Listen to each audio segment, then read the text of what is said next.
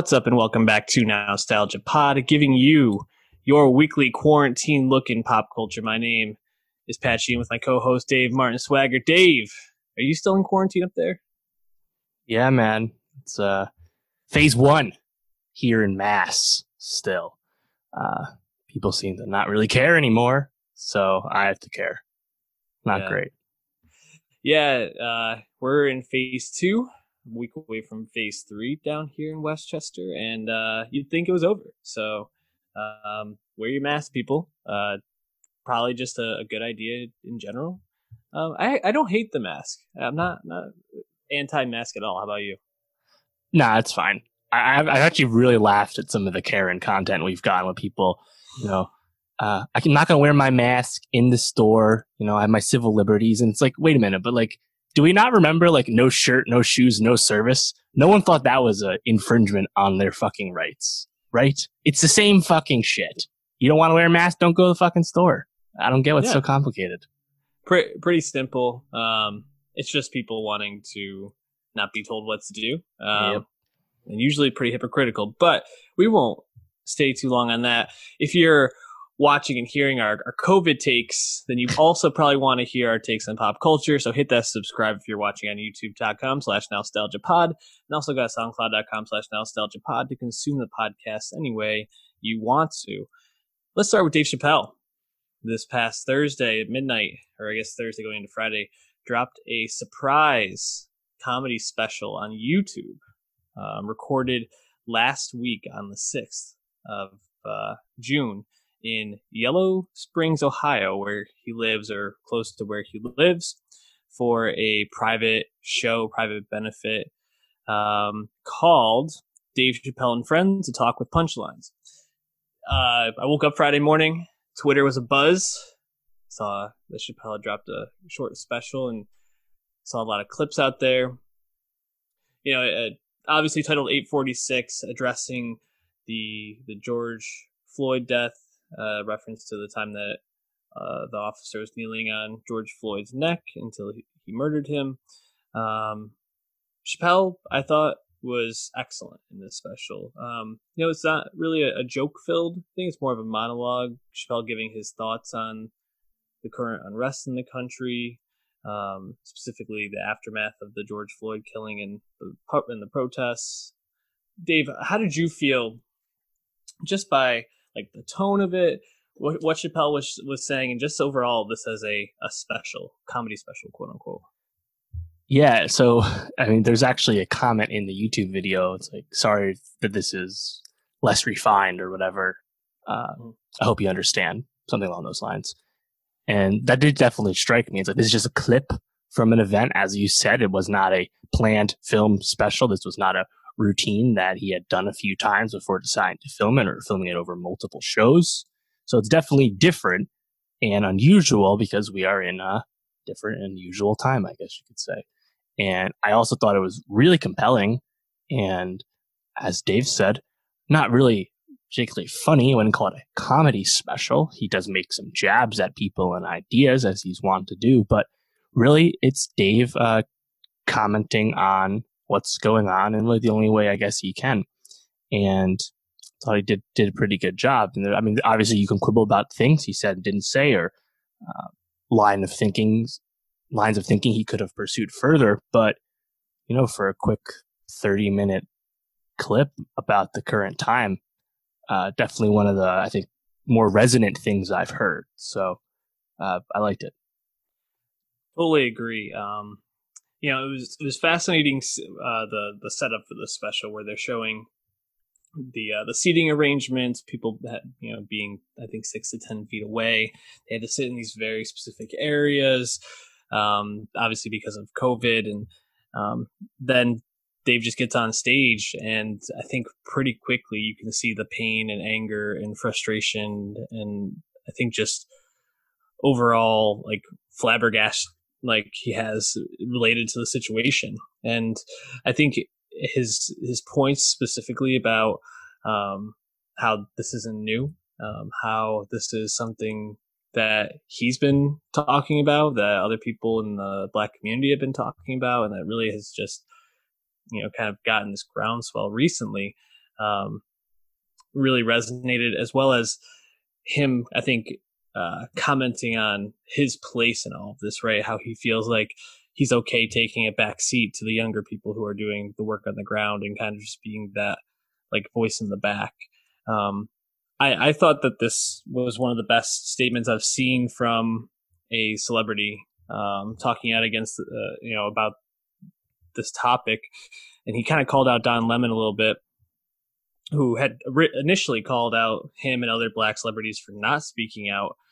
What did you think about that and that that portion of the special? Yeah, so this clip, th- th- this from Dave, dropped. I believe it was the same day that we had that like uh, compilation of celebrity clips owning up to mm-hmm. white privilege and supremacy and stuff like that. For I, will be honest, I didn't actually watch that clip. I just saw everyone shitting on it, and like that kind of like corny bullshit, even if it's well intentioned. I think is what Dave was like. Uh, even though he hadn't seen it yet, that's kind of like what he's like. Point is, you don't want me to do that. That doesn't serve anyone or help anyone, right? Yeah. But I would say like people calling on like in, Dave's whole whole point about this was like the streets are going to act whether I say anything or not. These people know they don't need me to tell them, and he's right. That's true. But I think what people would reason people want him to speak up, especially someone like Donald Lemon, but really anyone, is not to preach to the choir, but really to uh, say this to people that aren't in the streets that don't get it. You know, and he didn't really acknowledge that at all. So I did find that a little disappointing because it's like you know, th- th- there is still good your platform can do beyond amplifying something you already believe. So I did find that a little off. Yeah, uh, I, I, definitely don't think Dave is a, a, perfect person, as none of us are, um, and I think he's certainly uh, still figuring out you know, exactly what his role is in all of this. But um, I think this is a, a great um, first step um, towards him being a leader and a voice in this. Hopefully, um, you know, I think uh, pretty much everything I've seen in reaction to this has been positive. So I'm hoping that this will encourage him and, and other comedians or and other celebrities just in general to use their platform to uh, not necessarily do like the corny like I'm gonna you know I I take mm-hmm. responsibility mm-hmm. thing, but actually advocating for real change. And this actually brings me to something we haven't really talked about, but I feel like a celebrity who has handled this situation so much better than I ever expected is Kanye West, right? Um, Kanye has not spoken out during this time. He's not made any major statements. But what he has done is he's taken action to set up uh, financial things. I'm not sure if it's a scholarship or a fundraiser or something like that for, or make a donation to George Floyd's daughter. He's donated to a lot of um, black advocacy groups. Um, and I think has just really um, kind of put his money where his mouth where his mouth uh, gladly isn't right now. so um, I'd like to see more celebrities doing things like that than these corny uh, scripted videos on Twitter. So, right, Dave. Yeah, yeah, absolutely. And I, I, I like, I mean, there, there's some stuff in here that I guess you don't really need given the gravity of what's being discussed. Like he does call Candace Owens, Owens and Laura Ingraham a lot of names and it's like you don't necessarily have to just call them names. You can just like pick them apart because of what they say and what they mm-hmm. they do. You know, you don't actually have to just like go to like the first grade insults. But um, it was nice to hear talk talk uh, glowingly of LeBron, who has recently done a lot of uh, yeah activism in terms of uh, getting out the vote and stuff like that. So I think I think my my favorite quip too is probably when you know Dave kind of he goes through a lot of the famous deaths we've had at the hands of police, right? Like Eric Garner and Philando Castile, et cetera. And I think one of the times where it was really cutting was when he mentioned uh, the NRA. And the only time they were in favor of assault rifle ban was, of course, when the Black Panthers were in public yeah. with said weapons. So, uh, Dave once once again he he can be really cutting uh, mm-hmm. with not saying too much. Oh, and for sure. There's a lot of good stuff in this. Yeah, and to your point, um, a lot of times when Dave would be making a, a point about Eric Gardner or Philando Castile or about the Black Panthers, it would cut to like a picture of them, a video of the the killings of these people, which I think kind of just drove home the point further. Um, and we'll be talking about a movie that does a similar thing later on, but just really, I think the more that um, you know Dave Chappelle and other people of this stature are speaking out and bringing light to these issues and hopefully speaking well on these issues and, and using the, the evidence we have of these things, the stronger those points are driven home, and hopefully people continue to sustain action as we move forward. Dave Chappelle, man, uh, glad he spoke out. But let's let's transition here to some TV, right? So we went from YouTube now to television, and we're going to start with what we do in the shadows, the FX vampire comedy. Season two just wrapped up. We uh, reviewed the first episode of season two. Um, you know, at, at, the end of season one last year, I was left a little bit like, ah, this didn't really hit for me. I, I don't know if this is always my bag. I, I'm I've come all the way around. Season this might be the funniest show on television in my opinion right now. Um, just every episode, I found myself in stitches for one thing or another. Um, I think Colin it might be my favorite character on television right now. He's, it's just like so pointed to like uh, the worst type of people in society, and uh, just some great cameos from people this season as well. Um, so a lot to like. How are you feeling about season two? Yeah, I agree. I think especially as some of the more lauded HBO comedies this year have, uh, or in the recent past, have uh, concluded their runs. What we do in the shadows has kind of stepped up as being like the kind of top of the comedy thrill, and I really hope this gets some major Emmy love in a field that you know has lost stuff like Veep and Modern Family of recently, recent, recent. So, yeah, it's uh, it's just hilarious. I think what what really stands out to me is I always I continue to get amazed by how clever some of the jokes are and and and the scenarios that get set up. You know, and it's like sometimes I'd be like, all right, well, like vampires being in present day and not understanding how society works, that'll eventually get old and rote, right? Well, it hasn't yet. It's still really funny and really well done. And like season one, it's a formula, a, a, a, you know, a, serialized nature that is just really uh, easy to have cameos. And there's some really notable ones last year, of course, like Nick Kroll. And this year you get Craig Robinson. And I think Mark Hamill really yeah. stands out this season.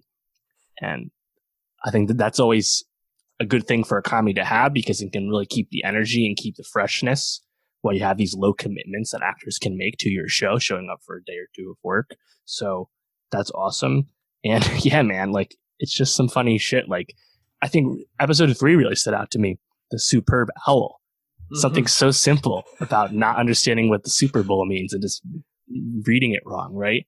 Yeah. And on top of that, you have Nadja actually having a relationship with the old old grandma, the old mo- mom of the mm-hmm. neighbor, because again, she's lived so long that she's actually been alive for this person's whole life. And it's like, oh wow, such a simple concept that is once again right for really great comedy. So yeah, yeah. I mean, it, it, it, it's kind of I don't know how how effective it is to just say the show is really funny all the time, but it's just really funny. Yeah, there there were so many moments this season. Like I mentioned, Colin, um, his, his the episode where he gets the promotion. I think it's episode mm. five, and he his powers just keep growing.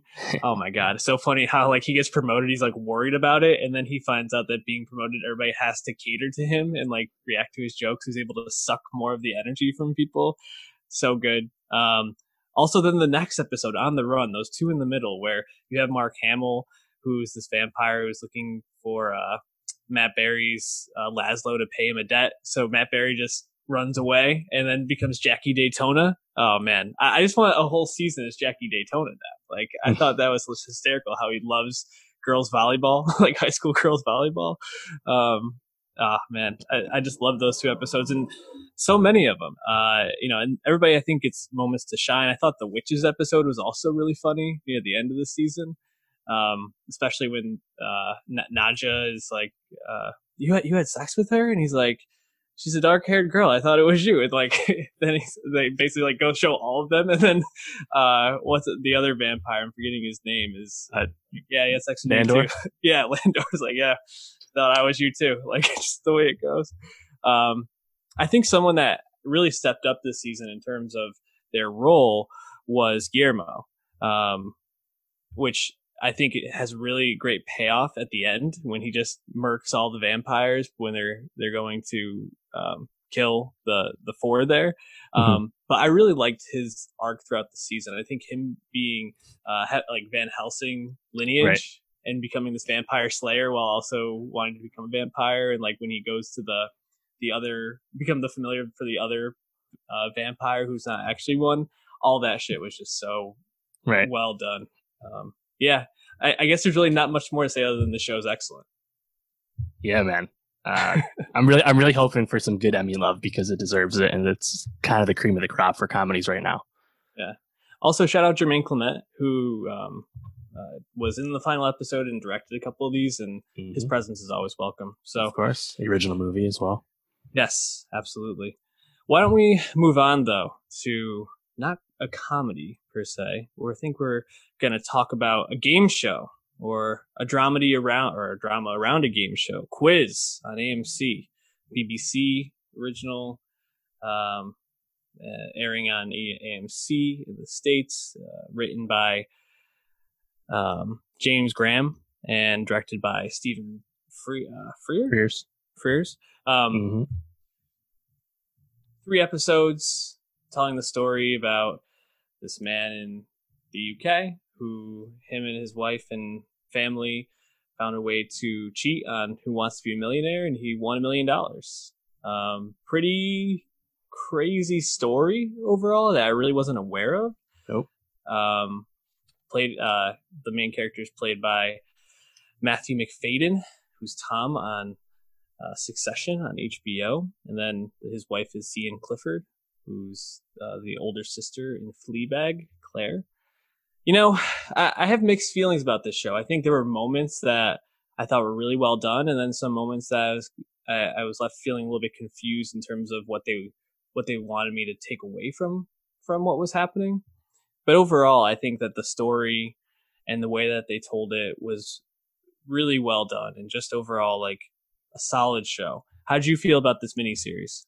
Yeah. Oh, I just want to know too. It actually wasn't on BBC. It was on ITV slash uh, Channel Three, one of the British broadcast networks, which may have been the same network that broadcast Who Wants to Be a Millionaire back in the early 2000s. Mm. Not sure about that. It sounds familiar though.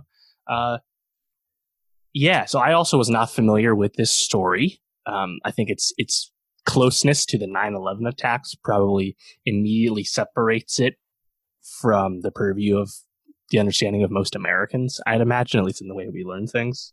Uh, but yeah, it's only a three part series.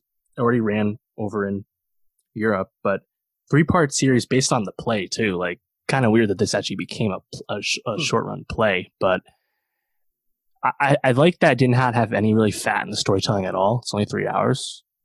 Um, although I actually was curious, you know, what what this could have been if it was a little bit longer and we had actually more time with these characters and their motivations and stuff because it moves at a pretty quick pace. We're really just moving through the plot.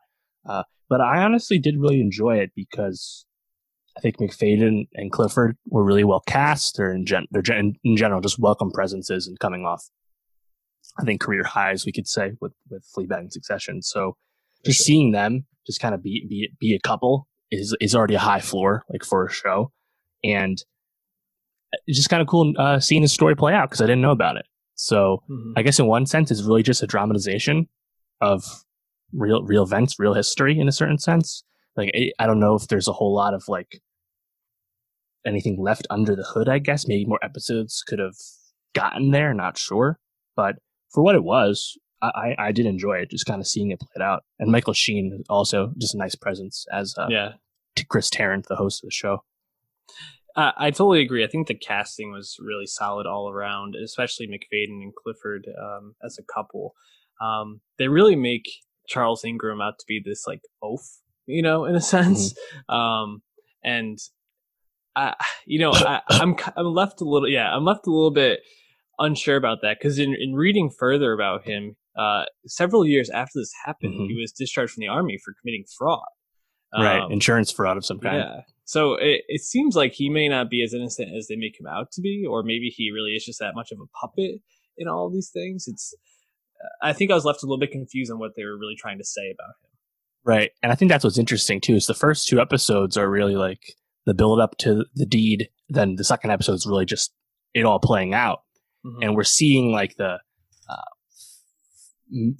minute. What was the name of the machine? The, the minutes too fast. The fingers. The, the machine oh, how you buzz yeah, in basically yeah. to get in the chair. finger. Yeah, like we see that getting built and practiced on, and we learn about the uh, the syndicate, which in real life was called the consortium. That was Mhm. all that was basically real.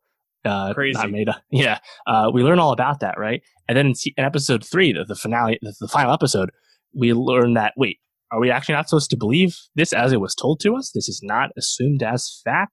And the lawyer they have gives a really convincing case in terms of like laying out the coughs and how it's all pretty circumstantial and certainly not beyond a reasonable doubt. And the evidence was administered. And like, you're just like, wait a minute. I thought we were watching them and I'm supposed to root for them to get away with it. You actually want me to believe they didn't even do it at all.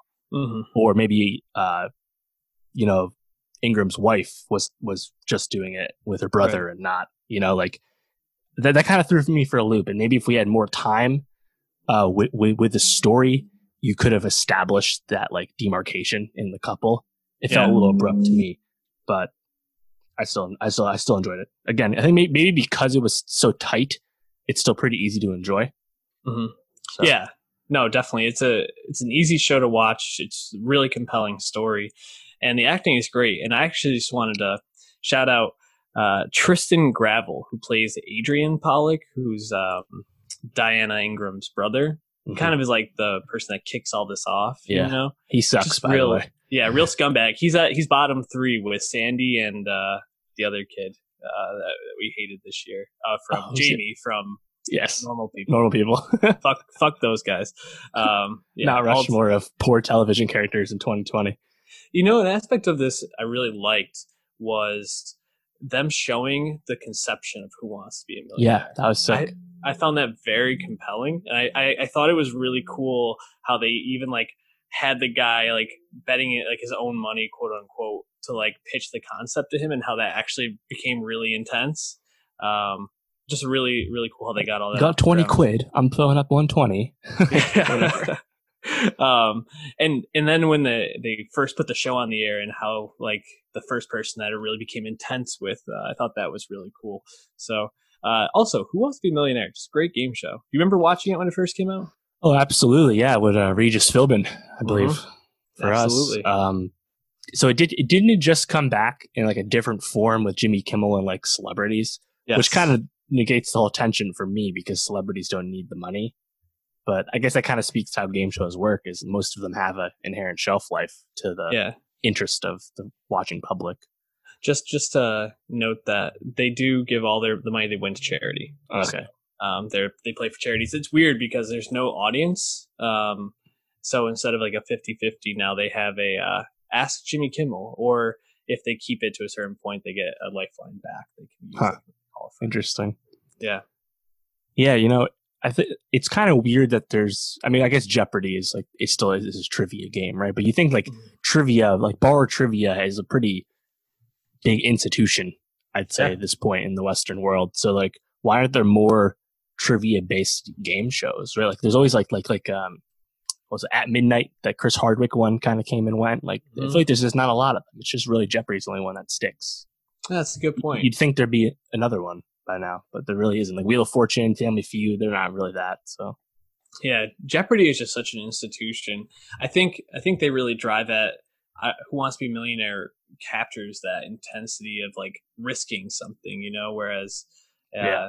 i think it's hard to always get that back but no that's, that's a good point hmm, something to think about any last thoughts on quiz before we wrap up Uh, yeah, check it out. I think it, it's definitely I think been under remarked upon here. Again, it already had aired in Europe, and now it's just kind of airing alongside a lot of other more high profile shows here. So it's already done now. So I, I didn't see a whole lot of conversation about it, but I think people that do check it out will probably enjoy it. also uh my least favorite part was when they they killed the dog so not was not a fan It was an I'll that. accident, honey. It was an accident. um, why don't we jump to HBO now? We're going to talk a little bit of I Know This Much Is True. the Unfortunately, HBO uh, the HBO miniseries directed by Derek Cianfrance. Uh, we reviewed the first episode a couple weeks back. Six episodes wrapped up last night. Um, heavy, heavy watch, Dave. Um, you know, it, I was describing the events to my my fiance, uh, and she just couldn't believe. Like I, I, was describing like what happened across four episodes. She's like, all that, uh, all this happened just in four episodes. Like, yeah, it's there's a lot going on here, and most of it is really club, baby. Yeah, most of it's really painful uh, and emotionally, uh, and it looks painful for for Dominic, played by Mark Ruffalo, um, who's really the main character of this, and his brother is uh, Thomas. Thomas, yes, um, cuts off his hand in the first episode. Is I think diagnosed schizophrenic, mm. um, mm-hmm. paranoid schizophrenic. Um, it, I, I think this is a really well done series. I think there's some really good performances in here. Um, and I think the storytelling, weaving in intergenerational trauma and pain and grief, is really well told. But when you when you really boil it down, it's it's a heavy watch, and I think it, it just sometimes felt a little bit more like a chore for me. Um, were you feeling the same? It's grief porn, and and just because it's serious subject matter doesn't make it good. That's the problem. Like the acting's great. Mark Ruffalo definitely getting nominated at the very least. Like yeah. it's an acting showcase for sure. It's also pretty pretty pretty well written. Although I'd say the use of narration throughout is a bit of a crutch. I, in general, I think narration. Most people would say narration is uh, not what you want to this degree, but uh, yeah, it, it looks good. You know, uh, I do enjoy seeing uh, Poughkeepsie and other sites I know from my home on TV. I just wish it was in a show I enjoyed watching. That's the problem for me, you know? Yeah. Because like yeah. Dominic, through just about the whole show, is just this miserable, nihilistic person. And you just can't stand the guy despite all the trauma he's gone through. And you learn more about, you learn the levels of trauma with the stuff with his, his, his, baby and stuff. You learn about more of it as you watch the show. It just keeps compounding. But I don't feel any more sympathetic to him because he's just so miserable. And you get why he's miserable, but it's like, it's just not fun to be with this dude. Yeah. Yeah. It, um, you know, if I had to like rank the toughest moments to watch or like the things I found the hardest to watch, I think definitely uh, the baby dying suddenly. It seems like from SIDS. I don't think that was ever confirmed. yeah, I believe that's pretty pretty obvious. Um, I think the uh, him kind of bullying that little girl uh, who ends up being murdered. It, seems like murdered or uh, something nefarious happened where she ends up dead, and then he says that speech, and it's so like hypocritical and. Uh, I thought that was just really tough. I mean, and it's they're kids, so you can kind of shrug that off a bit. And then his his what great grandfather or his grandfather killing that monkey. I was just like I was out on the monkey. I mean, after he just like had his brother basically executed, just like really tough uh, stretch there. Um, all, all, the stuff in terms of like the old country stuff was really really mm-hmm. tough to watch. Um, yeah, I I don't know. I, I think I'm I'm left being like, wow, this was really well made, really well acted, really well shot. Don't ever really want to watch this again. And um, I don't know. Uh, well, and that's the thing too is like there's really serious punishing stuff that's really great, and I don't know has a reason to be seen, you know. But this shit ain't Schindler's List, not even close. Like it yeah. just, I just didn't find it profound. I did not find the way it wrapped up effective. And mm. again, as we've been saying, there's parts to like. I also really liked Archie Panjabi, who we just saw in Run. I thought she was really good as Dr. Patel. Rosie O'Donnell as the social worker, I thought was excellent. Yeah. But it, I think just the, the, the, specific narrative that we're getting, um, I just don't think that's really satisfying thing. I'm really kind of curious why this book became such a sensation back in like the late 90s or whenever it was. Um, yeah. I, I, I haven't read book- it. I don't know, but I'm just I, don't, see the appeal. Yeah, it's funny the the parts you're identifying that I agree with. Rosie O'Donnell, um, Archie Panjabi. I, I think they resonate and feel so pleasurable to watch in a show like this because they are illuminating the aspect that you want to see in terms of character growth, which you really don't get until the last episode, you know, which is where he finally like accepts his past, accepts that he can't change these things, that he can't um like take care of his brother all the time and that he's caused a lot of pain. I mean, like if you look at it, he's really been a major part of like several people dying which is like pretty crazy to like just Yeah. kind of look at. Um, He's he 40 kinda- though. Why do I Right. care about his redemption at this point? right and like i feel like if we had gotten a little bit more of that that growth throughout and not just like him fighting against it fighting against and just like giving in after he loses his brother almost like that weight is lifted um and he can like say okay maybe we're not cursed maybe i'm just a fucked up person um then it can come like uh, that that scene where he said is talking to Kathryn Hahn in the uh in the hospital and he like takes responsibility for their relationship falling apart after their daughter died. Um, I thought that was really, really compelling. That's the reel that they're probably going to show when they show Ruffalo's uh, Emmy nomination, you know, later on. But there wasn't enough of that to really make it feel like this was something I wanted to stay engaged with.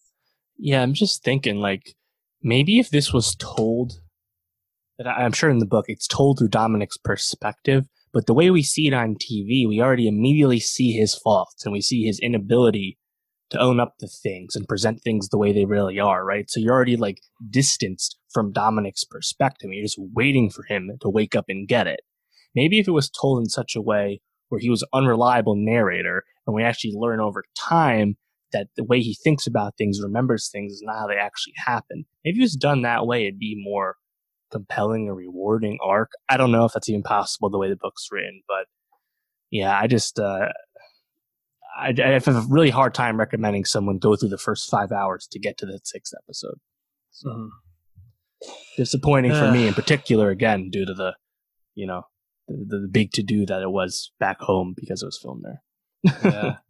Um, well, I, I if you haven't watched it, if you want to uh, sit with some heavy themes, some heavy some heavy times, go for it. If not, maybe this is one that you can just read the book and see if you get more out of it. Why don't we talk about HBO though? Issa Rae with Insecure season four, wrapping up last night. Um, Insecure, best soundtrack on TV. Yeah, For man, sure. definitely my favorite one. Yeah, I, I banger would- after banger, baby. and and just the the choices are so just like perfect. You know, it's it's never like a song that sounds good but doesn't really like fit the theme. It's always kind of um it's always like just the right fit. I think I thought this was a really good season. I found the uh the Issa Lawrence stuff a little bit more in compelling than it has been in past seasons, which I, I enjoyed.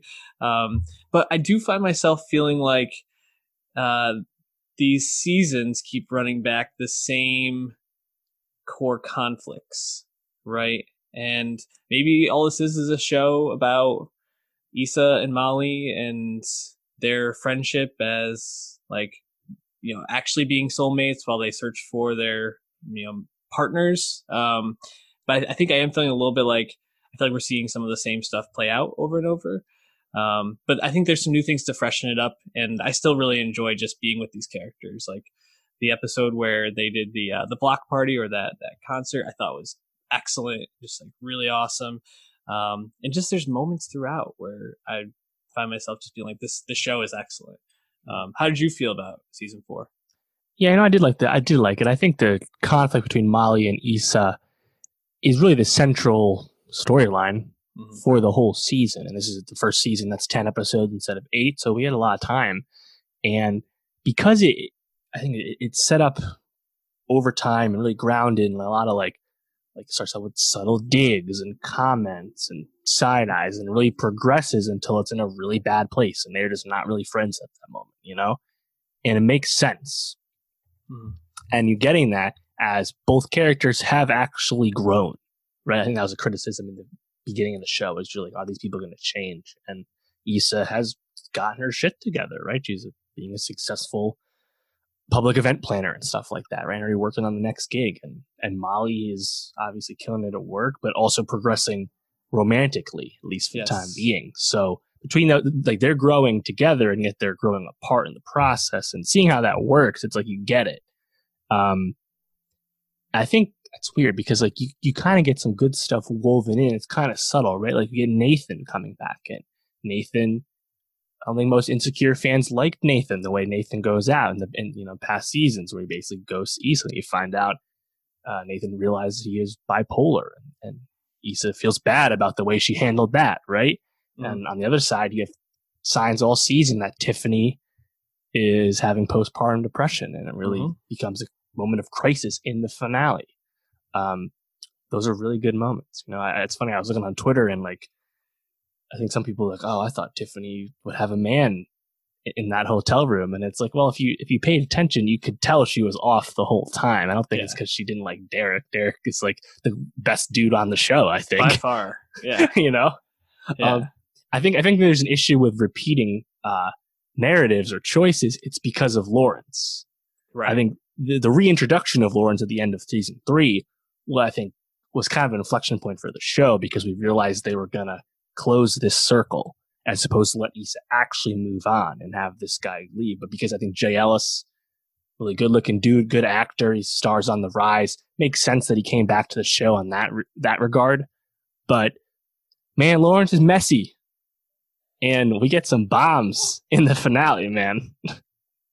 Yeah, the uh, the Condola baby bomb uh, Mhm. certainly um, a huge uh, issue to be brought up that kind of pushes Issa and Lawrence apart again. Um, leaves Lawrence unsure what he's gonna do in terms of like being with Condola, supporting a baby.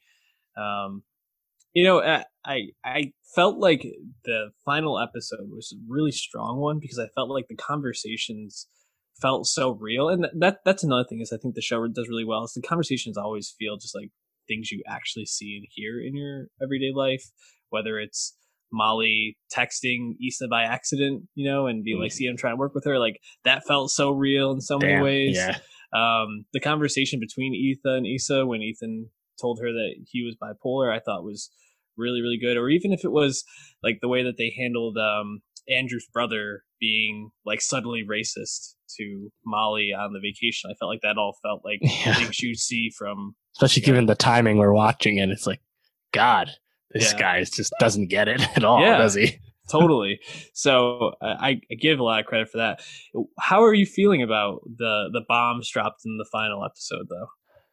Yeah, well, it is. It is kind of a two steps forward, one step back thing, right? Right. Because like Lawrence, I think is definitely was a better presence or a more more likable presence on the show in season four because he has his shit together. He's Mhm. been employed a while and he's actually being successful, right? And and the issue with Lawrence early on was like, oh, he's a good looking dude. He dresses well when he has to, but God, he's just not motivated. And that was how we're introduced to that relationship.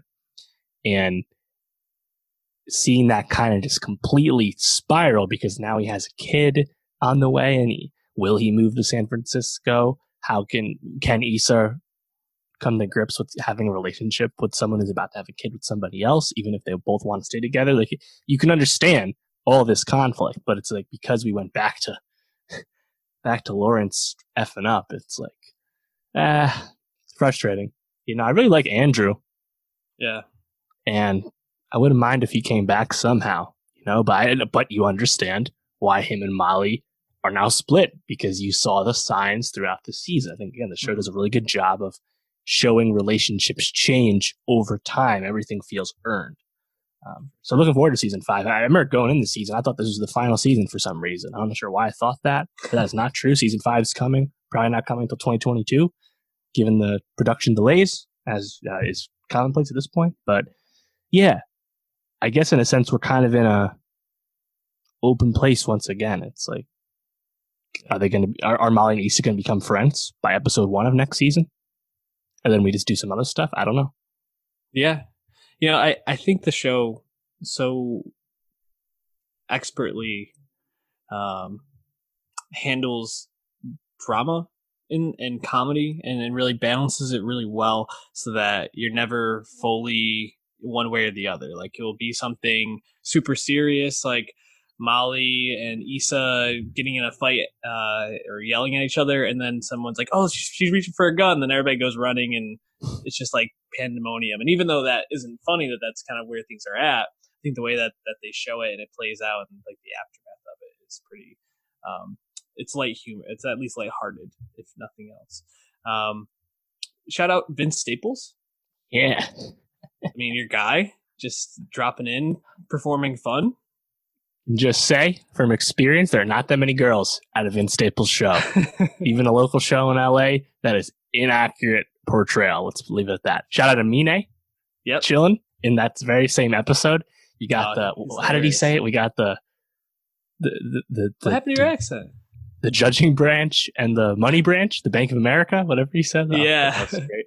Uh, we didn't get a lot of Natasha Rothwell this season though, No. but she did write um, episode eight, and she had co-wrote last season's finale as well. And I noticed she had some producer credits as well. But yeah, I mean, not a whole lot of her probably due to scheduling. Uh, Jay Ellis did direct episode seven, his first time doing that, and Kerry Washington also directed episode nine.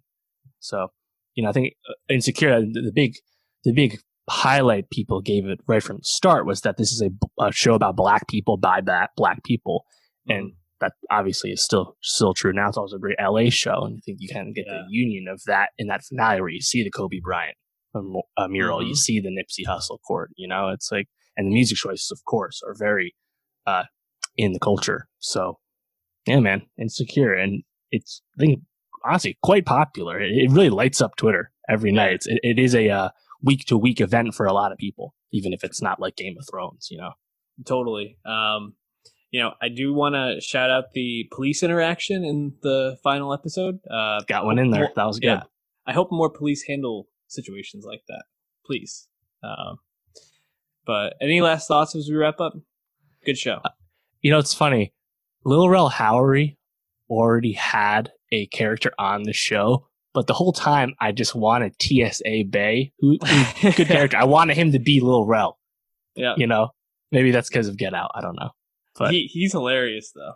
yeah, Oh, the when when he comes up to Issa and Lawrence with his girl, and oh my god, so funny. Um, all right, why don't we move on to some away from TV, onto some movies.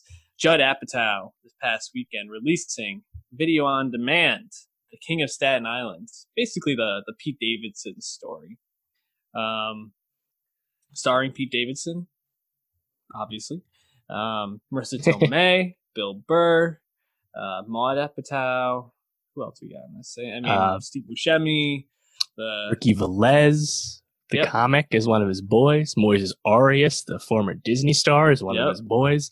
Lou Wilson from American Vandal is one of his boys. uh, and then what's his girl? Who plays girl? Uh, Bel Powley. Oh, yeah, she's great. She was great. I believe I did not know about her. She was on the morning show recently, but lovely Staten Island accent. He looks like Antonio Banderas. Oh, she was great. Yeah, good Uh, cast. Uh, yeah. sneaky. Oh, and you said Buscemi. Yeah, it-. Oh, and uh, Jimmy Jimmy Tatro from American Vandal and Bad Education, Yes. who once again is being typecast as the Airhead guy. I Yeah. feel bad for him. Nah, but he, he keeps getting those roles though. So The Uh, money boy. yeah, keep, keep getting that work. Oh, Action Bronson too. Yes. Oh my God, so good. Just like popping up at, at later on. The, I fell in a thorn bush. So good. Definitely Oh, improv. God. you know, you're definitely going to die. Oh, you think so? No, I'll be good. no cops. No cops. um, I I really enjoyed The King of Staten Island. I felt like it was a little bit long and maybe dragged at a couple of parts, but I thought it was really funny, and I thought Bill Burr and Pete Davidson were fantastic. I'd never seen either one of them give performances like they gave in this, um, which I think speaks to not only how much Pete put of himself into this script and this role, but also Burr just been this, you know, the, a comics comic top tier guy for a while, really getting to display some acting chops with I think probably his biggest role. So we've seen him in Breaking Bad with some bit parts and you know some small roles here and there, but he really gets a lot to work with here, especially alongside Marisa Tomei. I think they have great chemistry as a couple in this. So just some really good performances. What were you most struck by with this? Yeah, I mean, I'd already been kind of coming around and rooting for Pete's film career after Big Time Adolescence, which came out back in uh, March, right when quarantine started on Hulu. Mhm. And it's been clear that Pete has good acting chops, but to this point, he really is still kind of playing similar versions of the same character, largely what we associate with him being himself. And now having this film come out, which is obviously semi autobiographical, lots of pretty easy to grasp touchstones to what we know about Pete Davidson in terms of the death of his dad and uh, his mental health and things like that, drug use, I guess, as well, uh, type of humor he likes to use, all that kind of stuff. But uh, it still makes sense. And maybe we'll learn in time that this is like the breadth of Pete Davidson's acting range. Still, uh, jury's still out on that. What, how much farther he can go as as, as an actor. But to your point, he does kind of, I think, do a lot here. You know, um, the way it handles mental health in this movie is quite subtle. It's never explicitly laid out in the script. It's really more about the way Pete delivers his lines and the way characters talk about uh, his character.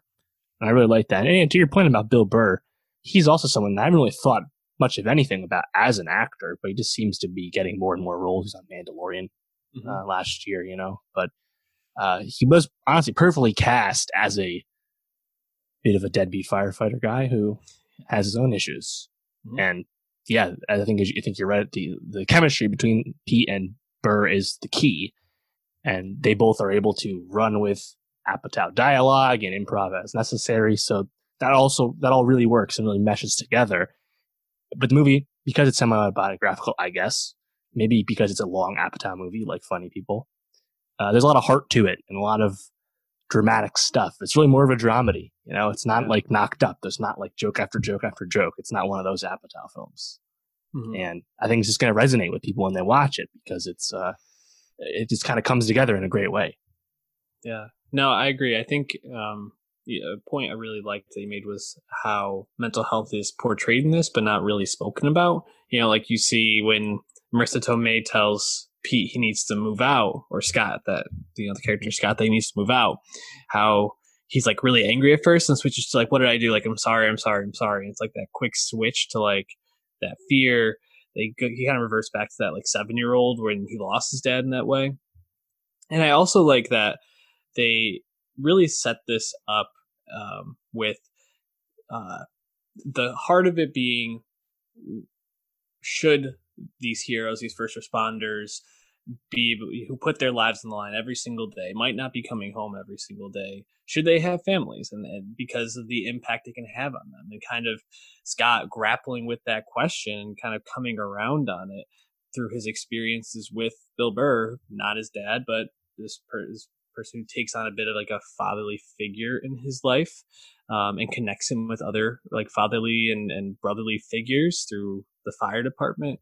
Um, and I, I thought the scene where they really set that up when they go to the Staten Island Yankees was a really, really good scene. I think they, they, the acting in that is done really well because Pete kind of like lets them have it and they like push back, but not in a way where it's like, yo, shut the fuck up. They're like, ah, whatever. Like, yeah, you, you know, you can Excellent. have your opinion. Yeah. Just so well done. And Buscemi, I think is like the perfect, like heart of the movie, so to speak in that, like the grandfatherly figure, kind of mm-hmm. helping mm-hmm. Bill Former Burr navigate all too. this. Yeah, and then uh, helping Pete Davidson's character navigate all this. Just really expertly written and well done. Um, uh, how did you feel about that as like the central, like driving plot point? I guess throughout the story. I think through knowing the story of Pete Davidson, the guy, mm-hmm. which I assume most people that are watching this movie are doing it because of Pete's celebrity mm-hmm. or they're big Apatow fans, but like we kind of know this about Pete because it's been such a central part about his comedy and his career to this point. The fact that he can be so self deprecating and open about personal tragedy and stuff like that. That's kind of like the whole, the whole it of Pete Davidson, right? So we kind of know that and you kind of sense that it's going to be semi biographical, especially when you watch the trailers and you realize that the firefighters are going to come in.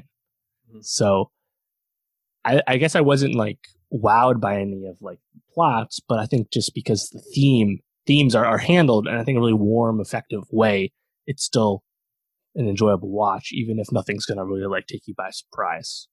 Mm-hmm. So just well put together. Did you feel like um, did you feel like the uh, use of like that that theme and like just Scott overall struggling with that was um, effectively like softened by his interactions with the kids? You know, because I, I actually found those moments really endearing when he's like walking Bill Burr's kids to school and he's like really pumping up the daughter for her singing ability and uh, Harold, I think the bro- the brother for his. Yep.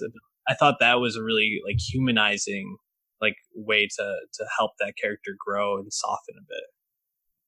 Yeah, for sure. I think that was really good, and it was it was kind of abrupt to how when I believe it's when he gets kicked out by his mom that he's like, "All right, fine, fuck, it, let's go rob the pharmacy." Mhm. After being so against that, that kind of felt like a weird tonal shift, and I Yeah. guess because we subtly are supposed to believe he has perhaps bipolar or something along those lines, that that would explain the sudden mood shift when he faces some uncertainty. I'm not sure. Mhm. but yeah, I think the stuff with the kids was well done. Harold was actually kind of funny, you know, and yeah, and having that build up with uh, he shows his dad the drawing. the drawing of Iceman. Was that what Mhm. he called him? Did he call him Iceman? Yeah, Yeah, I, I was expecting Pete to be like, you can't, you can't do that. We already have that guy. He's on the X Men. I thought he was just going to be like, you can't invent this guy. He's already invented. But that's not the joke Yeah. he made. no. um, it, I, and I also thought that was great to like show that Pete actually is competent at something, or Scott is competent at something in this story, because you Mhm. kind of see his tattoos, and there's a couple that are good, but most of them there's like something really off about them. Whether it's the eyes, which he can just never get right, he does them too dark, or uh, you know, like not be able to like draw the the you know com- the the tattoos well enough to get a job at the parlor, and I think that was a moment where you kind of see the movie shift because Bill Burr also then is more like, oh, this kid actually has potential and could be something, and maybe I should give him a second shot. Um, I do agree about the tonal shift. I felt like a lot of the stuff, if there was one part that I maybe would just cut out, would have been that whole robbery. But I think they needed to have those friends in jail so that Pete didn't have anywhere else to stay. Right? That's kind of Yeah, that makes sense. like why that Yeah. had to happen. Um, but then I thought all the stuff at the at the firehouse was excellent, really engaging. I thought where it ended up was good too. It didn't have like that moment where there was like that super light bulb moment, but you kind of see him allowing himself to have something good in his life by the end in terms of the Mm-hmm. relationship with his girlfriend and um, ending with Pursuit of Happiness playing as he looks up at the New York City Manhattan skyline. Very cool ending, I thought. and they use another Cudi drop, uh, "Just What I Am," to start the film Mhm. too, which also is a bit meta because we know Pete Davidson's a huge Kid Cudi fan. Um, those are both good musical cues, both effective. Uh, I thought one of the more jarring ones was when they're about to do the fights at the the restaurant after hours. Uh, they drop Five E O Foreign's "Big Drip." I was like, yo, that shit is not being played at some Staten Island ass restaurant. I'm sorry. yeah, that and they play explosions in the sky when they do like the firefighter scene. It it just felt like I don't know if it was not edited in well enough for me. I just felt like a bit of like a jarring moment with that that drop. But overall, I mean, very little that I would take away from this movie. I think this is an achievement and just feels like Pete's stock keeps rising. So I'm I'm gonna buy now and sell later if, if I need to, but he's 25, 26, like Something like that, yeah. maybe he's what, 93, 92? He got the the shout out in the Chappelle special we talked about, 846. Yep, yeah. He's Pete Davidson is 26, and yeah, it's time for him to get off SNL. He's an actor, and he's not a big part of SNL as it is. So what are we doing here? Yeah, I agree. His stand up, probably the least favorite thing I've seen him in the last year. So do more movies, Pete, please. Um, any last thoughts before we move on? To the First Apatow f- film in five years. Kind of sneakily been a while for when he actually directed. He did a lot of TV and stuff of late, but Was it Trainwreck? first one's Trainwreck. Yep, 2015. I, th- this is a good uh, avenue for Apatow, letting these up and coming comedians uh, kind of rate their story and helping them tell it. I think is he's really good at that. So we'll see. We'll see what he does next. But let's jump to someone who's made a movie a lot more recently. Spike Lee made Black Klansman just a brief, what, two years ago? Was it three 2018. years? Yeah, Mhm. no, two years. And he dropped The 5 Bloods on Netflix just this past week, uh, or this past Friday, not even a week ago. We watched it. I think we both liked it, but did we love it, Dave? Did you love this movie? Yeah, I thought it was great. Honestly, thought was really Yeah. awesome. Yeah, Uh, no, it's, this- it's a it's a long film that doesn't feel long. Like I, I think it, it really really nails everything Spike's going for, and is also quite similar to Black Klansman in terms of the way it ties into current events and stuff. But yeah, I thought Five Bloods was awesome. I I completely agree. I'm actually um, probably going to be processing this live because I just think there's so many like themes and, and metaphors that are told throughout this story, you know, in terms of of blackness and black society, as well as uh, United States government, uh, United States at war, as in you know imperialist almost. I guess it wasn't imperialist uh, war in Vietnam. I don't know if that's how you would refer to it, but Uh, certainly us right. um, invading their you know stopping communism. That's Right. what we were doing back then. if, if if that's what you want to call it, I'm I'm with it. Um, but I guess just to kind of uh, break this down, you know, you have these these five uh, black soldiers in the Vietnam War. Uh, Paul, Otis, Eddie, Melvin, and Stormin Norman, uh, who is Mhm. not what in you know in the modern story that's being told, but in the flashbacks, uh, who are sent to recover the, uh, the what whatever being brought by this plane in Vietnam, the CIA plane that was shot Mhm. down. They go to get it. They find out that it was gold that was going to be given to the people in uh, the village who were helping the, the American soldiers at that Yeah. time. They uh, lose Stormin Norman in the counterattack by the, the Vietnam Army. Um, VC. And then they lose the gold. So they they go back what 50 years later to Mhm. re- recover it. They find it and it's kind of about their their journey through vietnam and uh, to recover this gold. I was i was got i gotta say i think all the performances are really good but you gotta start with delroy. Delroy lindo as paul just i think steals the show with this. He gets the most to do obviously too but i think his character um, just kind of blew, blew me away. How did you feel about Delroy Lindo in this? Oh yeah, uh, Paul is the most important character on yeah, in the movie, and that's because he's representing so many things at once. Right? He's a black Trump supporter, he, which is a rare but real thing. You know, I think about 10, 12 percent of black men voted for Trump in 2016. Um, you and and why they did, you know, it, it, those reasons are very deep and intricate, intricate. Right on top of that, Paul is a veteran suffering from some severe forms of PTSD, like most Vietnam vets did. And on top of that, once again, he also was kind of unable to lose the antagonism and xenophobia that he had when he was in Vietnam. You see that he's still using racial slurs towards the Vietnam people he's encountering when he returns and stuff like that, right? And I think Paul is so he's he's just so rich and represents so many things in the film. And it all really kind of comes home at the end when he's giving a direct to camera monologue when he's alone in the jungle at the end. And yeah, and, and Delroy, of course, is it's just, it's just totally committed to it and Mm. honestly really great. And watching him devolve and take control of the group and then go off on his own, it, I I was kind of blown away. That was awesome. And I thought, I think the way that the character is revealed throughout the story is really well done. Because, like you said, some of those things are kind of at the forefront that he's a, a black male Trump supporter, that he is suffering from P, uh, severe form of PTSD, um, that he, I think he has other mental health issues uh, that are definitely, you know, coming up while he's journeying through the jungle. But then when you kind of see why or, or where some of this comes from, this hardness, you know, how he lost his wife when his son was born. And she was like one of the, the only things in his life that he really felt like he loved. The other person he I think he felt like he loved was Stormin Norman, and he accidentally shot him when uh, the Viet, Vietnam uh, counteroffensive came for the the downed plane, and the guilt that he has from that, and um, seeing that all kind of those layers be pulled back and watching Delroy's uh, Paul devolve as you're learning these things and then kind of come to some sense of peace before he gets absolutely Swiss cheese at the end. Just, um, I thought was expertly told by Spike Lee, extra expertly performed by Delroy Lindo. I mean, if uh, I know that they pushed the Academy Awards back, but I feel like he's got to be up there for a nomination because just blew me away with that performance. What other performances really struck you from this film?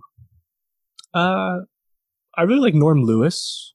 Mm-hmm. I thought he was pretty good. He also represent like there's a lot going on. Five Bloods, right? Like he's bringing like opioid dependence by veterans into the film, right? There's so much stuff, right? He's also bringing biracial relationships mm-hmm. into this. And I think something that a lot of people don't know about in terms of like the racism, uh, black, uh, Asians fo- uh, faced, you know, after what was it like thirty thousand uh, black GIs had kids over in Vietnam over ten years. Like that's kind of like a piece of history like that we don't really get taught a whole lot about, like the one thing with Soul Alley, right?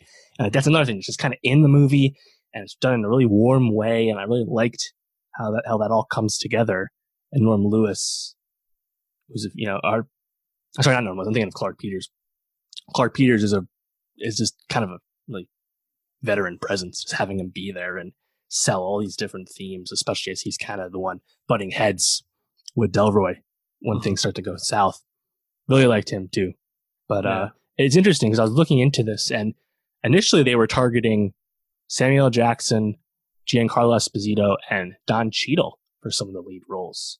And they Hmm. all uh, didn't come together. I think Esposito was actually announced for the film and had to drop out.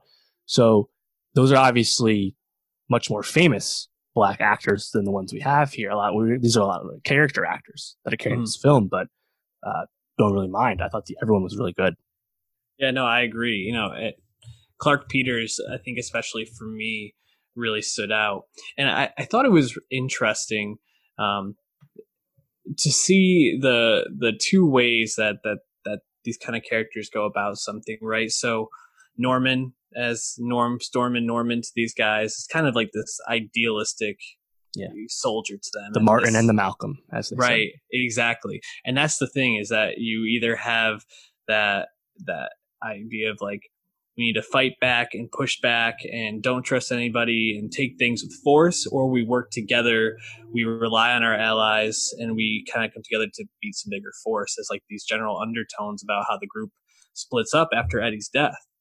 Um, and i thought that was just really uh, really fascinating and especially with Paul's son David, played by Jonathan Majors, choosing to go, you know, against his father in that sense, Mhm. and kind of um, portraying those different generations, seeing different ways of going about things, and about how isolation doesn't really work if you want to achieve these goals or, or overcome these obstacles. So I thought that was really fascinating how it played out. I actually was a bit sad that Chadwick Boseman had such a small role in this. I was hoping to see him get a bit more time to shine. But I thought everything, every time he got to perform, he was great.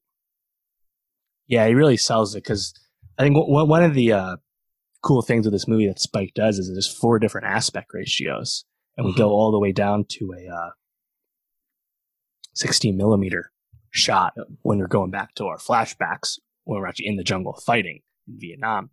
And Chadwick, just kind of the energy he's bringing to the role of Stormin Norman, because we're again we're being we're learning about him through everyone else's memory. Um, again, like it, it's a really idealistic person, Mhm. and I think Chadwick he's given a lot of speeches in his career, and he's just kind of really good at orating uh, the themes of a movie to you, right? And I think probably my favorite part with him is when you get a Hanoi Hannah giving the propaganda, letting them know that Martin Luther King was assassinated, and then seeing all their rage, right? And again, another thing that Five Bloods is doing is is explicitly telling you about the racism that black GIs face both in the army and of course when they went back to America and just kind of seeing that rage after uh, King was killed and Norman kind of backing everyone off the off the ledge, right? It's just Mhm. like yeah, Ch- Chadwick was fantastic, and I actually really liked it, him uh, right at the end too when he uh, comes back, uh, kind of like in a vision to. To Delroy. to Delroy, and he's like, "We gotta talk about this blood," and he like Mhm. he lifts up his shirt, and then he realized that uh, he was got but that friendly fire. Mhm. So, yeah, man, he was really awesome. Uh, Shout out Jonathan Majors, man. He was fucking jacked in this, man. I don't know if he was always jacked because in Black Man in San Francisco, he's wearing that big baggy suit the whole time. Mhm. But God, he was ripped. Yeah. really stood out. And I really loved the scene where he stepped on that trip mine and he's just kind of like waiting there after Eddie gets blown up. And, um, you know, Paul, his dad comes over and they're talking about who is the sprinter at Morehouse. Um, Right. ah, crap, I'm forgetting his name. But the way that they're talking about like how he took 13 strides instead of 15 between all the, Yeah, hurdles, hurdles. and he could Mhm. fly. I was like, oh man, this is really. And then they they they cut back and they show it. You know, and that's something else they do a lot. A lot. And they Spike did in Black Klansman as well. Would be that when they would talk about something that happened in the past or referring to something that you know a person they would actually show the person and cut back and show footage or a picture or something like that so i thought that was i thought that was a great scene but also a great um, touch from spike throughout this um, shout out paul walter hauser Of course. uh, coming off you know his performance as richard jewell. Um, getting that that bit role but still just find him always funny whenever he's on screen. I also really Good. liked um, uh, Mélanie Thierry who played Yeah. Hedy. I thought she was great. I don't know. What else? Uh, soundtrack was awesome. I, this is something i actually wanted to bring up. Yeah, Marvin Gaye is a big presence yes. in in this film in the beginning and the end. Um, I saw people joking about two nominations for supporting actor, Delroy Lindo and Marvin Gaye. man, when they isolated his voice and what's going on, as you know, Paul starts to walk through the jungle and they the other Bloods go their own way. I just, man, I thought that was so well done. Um, got goosebumps watching that scene, and I thought just the the use of Marvin Gaye as like this this voice embodying that time, but also like the message to now and how relevant this all still is. Unfortunately, was um, really really just great by Spike. I mean, this this is him at, at his strongest. I feel like. Yeah, and, that's the thing too. This is the most expensive movie Spike Lee's ever made, 35 45 million dollars, and he pitched this to every studio in the town and no one wanted to make it, so he made it with Netflix.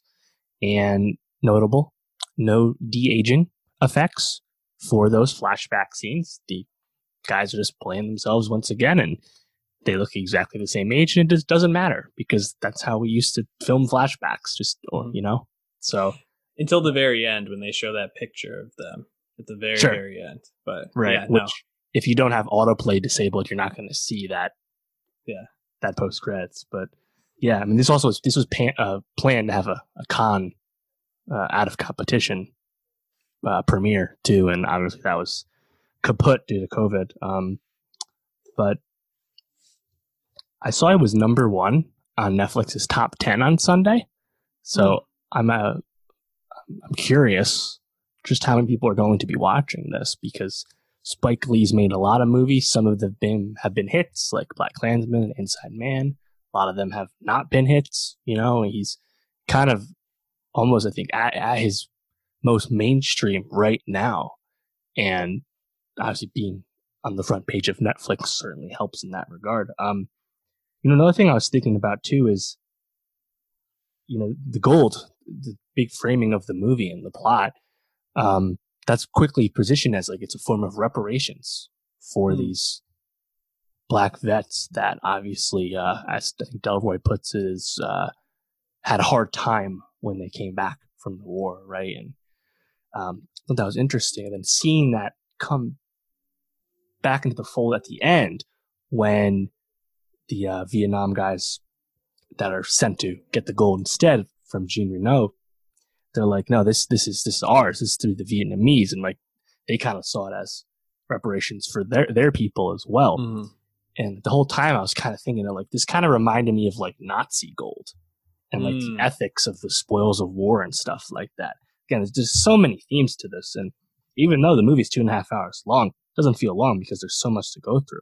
Um, and the film uses so many, uh, I think, important flashbacks, um, history clips and stuff at the beginning and the end, a lot like Black Klansman. But I think really from it was really effective in the beginning for the Five Bloods because you get Muhammad Ali talking about why he wouldn't go fight, and yep. then you get LBJ and you get Nixon speeches, you get Black Panther speeches, you get Malcolm X, you get the assassin, uh, the famous assassination clip of the guy getting shot in the head in Vietnam, mm-hmm. right? Like there's so many like uh, the rape of Nanking. There's so much really visceral shit right in the beginning, and um, Spike. I, I always like that about what Spike's doing of late. I think some people don't don't appreciate the lack of subtlety with it, but I, I kind of like how he's able to weave a movie with so many themes around this kind of historical highlight reel. So, yeah, man, I think the movie's awesome.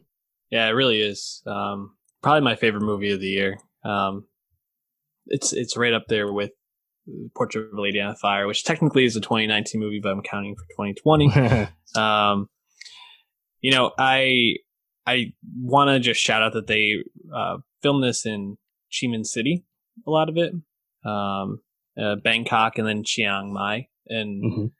Uh, I appreciate that it felt very much like they were you know, there. Like I obviously wasn't directly, um, you know, uh, on location, but I think close enough where you really got that feel that they were in an Asian yeah. location, which I appreciated. I mean, I'm, I, there's nothing more I have to say. This movie fucking rocked. Yeah, I guess the only thing um,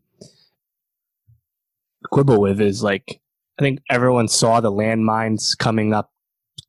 You know, you saw that coming when uh, Norm Lewis steps on one of the die. It's kind of like operatic thing. It's like, and here we go, boom. Like, yeah, because we had the red herring when you meet the people that are there to get rid of landmines. It's like, all right. Didn't mind it though, because it's really effective in the way they tell the story. Um, and I guess the other thing is the way they find the gold is super coincidental, right? Uh, yeah. Jonathan Majors is going to take a piss and he's, or take a shit and he's going to dig, dig, and he digs right onto the bar, right? And then, oh, wait, here they are. There's that canyon from the battle. We're right here. We almost got it. So I was like, that was that was a little uh, circumstantial, but it's a movie. It's fine. No, for sure. Uh, uh, certainly, I think a, a, fair critique of it. But uh, honestly, man, I, I, thought this was great. Quick question: So Spike Lee, obviously very famous director, finally won an Academy Award, 2019 mm-hmm. Oscars.